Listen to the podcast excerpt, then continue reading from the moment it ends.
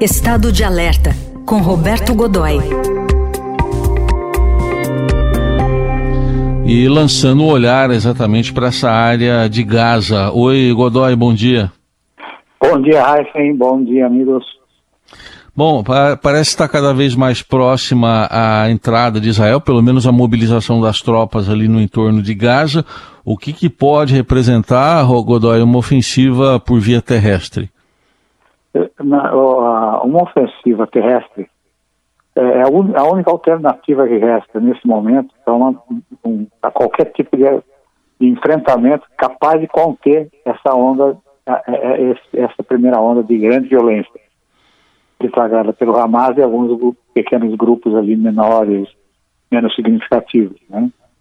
É, é um horror que o cenário onde o, o cenário onde é o terreno, o cenário exatamente onde essa ofensiva vai se dar, é o pior possível para as pessoas, né? É muito pequeno. Veja, assim, ele mede é, com boa vontade, fazendo, fazendo um cálculo de amigo. Ele é 10%, pelo, no máximo, ele tem 10% a menos do que o centro urbano de São Paulo, por exemplo. Né? É, o tipo de, de equipamento que está sendo deslocado para essa área, essa é terrivelmente destrutivo.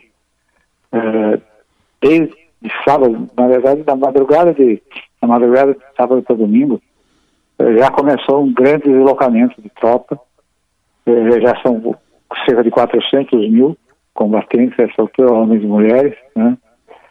É, e com equipamento material muito pesado.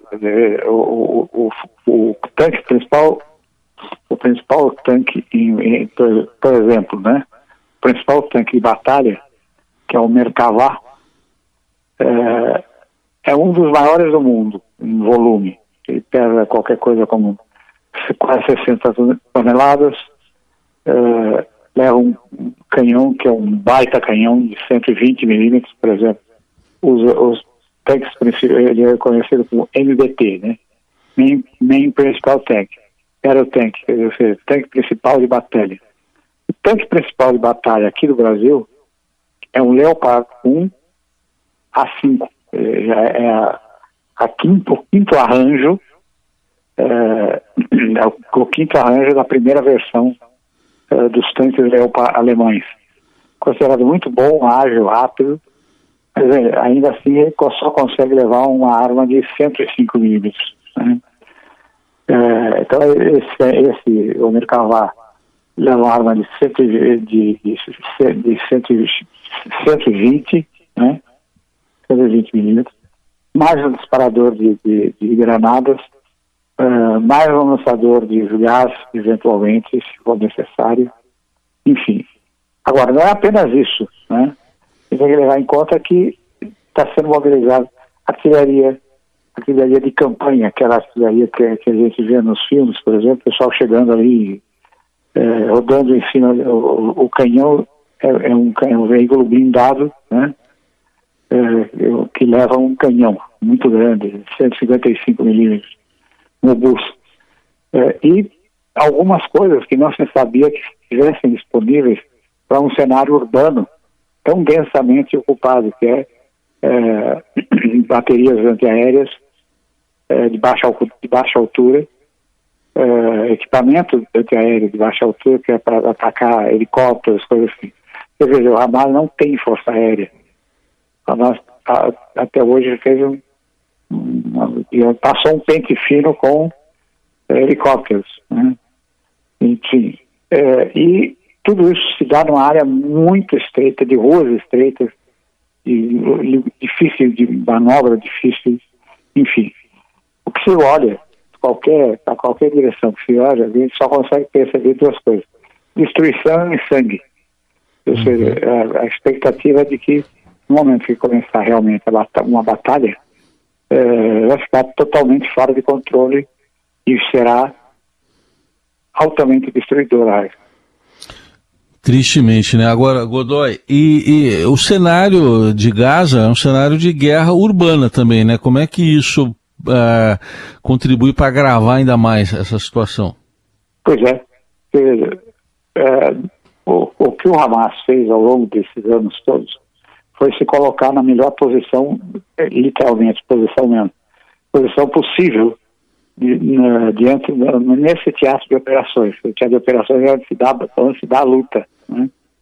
Ele eh, se colocou da melhor maneira possível para uma força que tem que, como, como que, a, que, a, que o caracteriza, que é uma força rápida, que se movimenta muito, muito depressa, que tem preparo, ou seja, é muito bem treinada, né?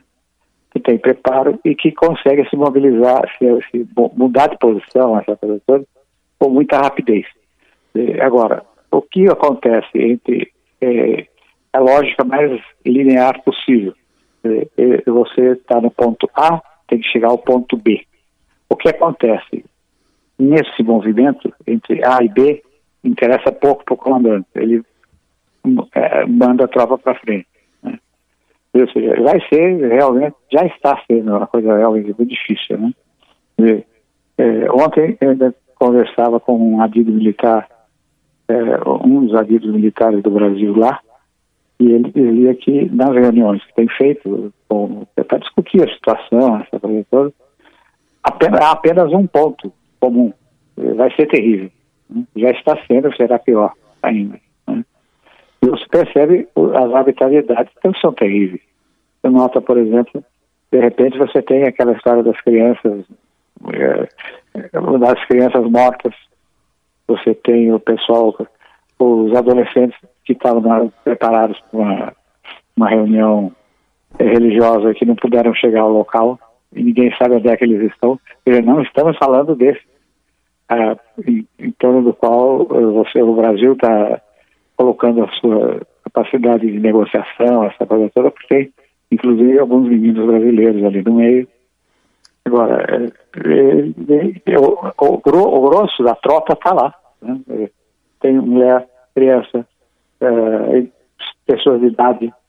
Assim, a coisa não é fácil, não. Ali está ficando cada vez mais complicado. E agora, pior de tudo, é que agora está ficando afunilando para sair do, para sair da região conflitada é cada vez mais difícil, cada vez mais cheio de obstáculos, cada vez, com cada vez mais é, situações é, que vão afunilando. Né?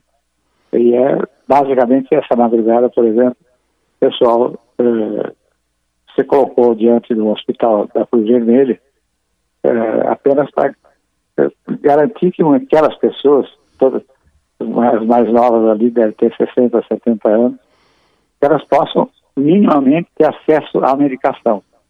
E o que o Hamas fez foi mandar uh, uma chuva de morteiros em cima dele. Né? Eles são europeus, a maioria dos casos, mas estão pagando uma conta altíssima pelo fato apenas de estarem vivendo na faixa de Gaza. Muito bem, cenário muito bem descrito, tragicamente, pelo Roberto Godoy, que está conosco em estado de alerta de olho, especialmente nessa guerra que hoje chega ao sexto dia entre Israel e o Hamas. Obrigado, Godoy. Até a próxima. Um grande abraço.